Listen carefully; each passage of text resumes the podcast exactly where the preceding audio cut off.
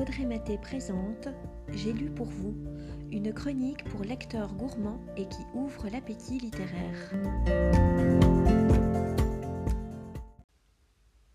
Aujourd'hui, j'ai lu pour vous Les fleurs de l'ombre de Tatiana de Rosnay. Hugues Montefiore a écrit La technologie peut être utilisée pour le meilleur ou pour le pire.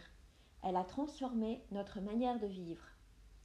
Et qu'en sera-t-il du progrès technologique à l'avenir? Comment transformera-t-il encore notre mode de vie? Et quel impact aura-t-il sur les êtres humains et notamment les artistes?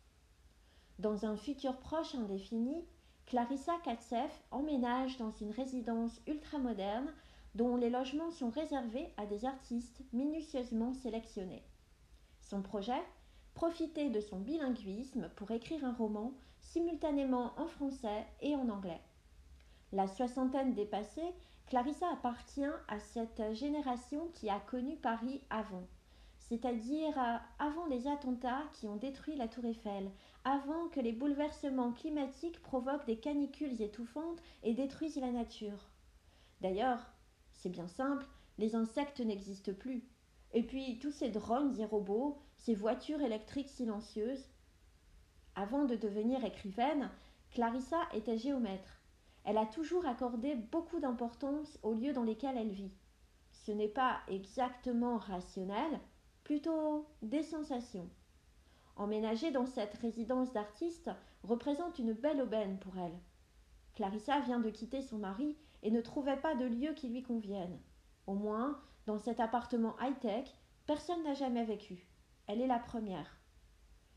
Alors, pourquoi se sent-elle autant mal à l'aise? Est-ce à cause de son assistante virtuelle qui lui paraît trop familière? Ou ces claquements étranges qui surviennent parfois dans l'appartement? Même le chat est aux aguets.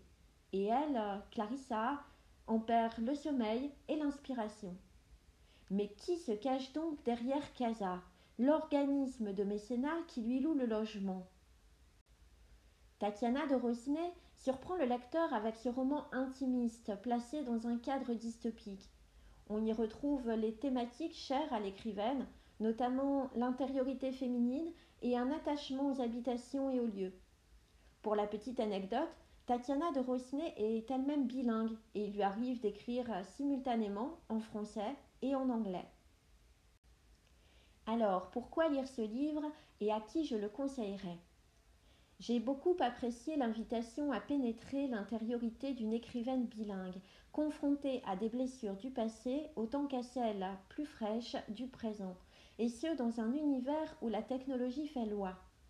Je ne m'attendais pas du tout à la dimension dystopique quand j'ai acheté le roman. Toutefois, cet avant-goût d'un futur potentiel n'est qu'un cadre, celui dans lequel évolue l'héroïne. L'intrigue tourne exclusivement autour de Clarissa, la temporalité et les changements qui y sont liés influent sur le personnage, mais restent secondaires. Selon moi, une sacrée originalité qui mérite d'être relevée. Ce futur n'a pas de date. En me référant à certains détails du roman, j'estime qu'il se déroule autour de 2034. Un avenir proche qui permet d'aborder des thématiques actuelles, et notamment les risques liés au bouleversement climatique et l'essor de la technologie qui envahit notre intimité. Toutefois, ces sujets sont abordés du point de vue exclusif de l'héroïne, c'est-à-dire euh, leurs multiples impacts dans sa vie de femme et d'artiste. Comme toujours chez Tatiana de Rosnay, j'ai retrouvé cette euh, connexion particulière que seul un personnage principal très riche peut procurer. En tant que lectrice, je me sentais voyeuriste de ses pensées, peurs et émotions les plus intimes. Et étant donné ce que vit Clarissa, cela me faisait l'effet d'une belle mise en abîme.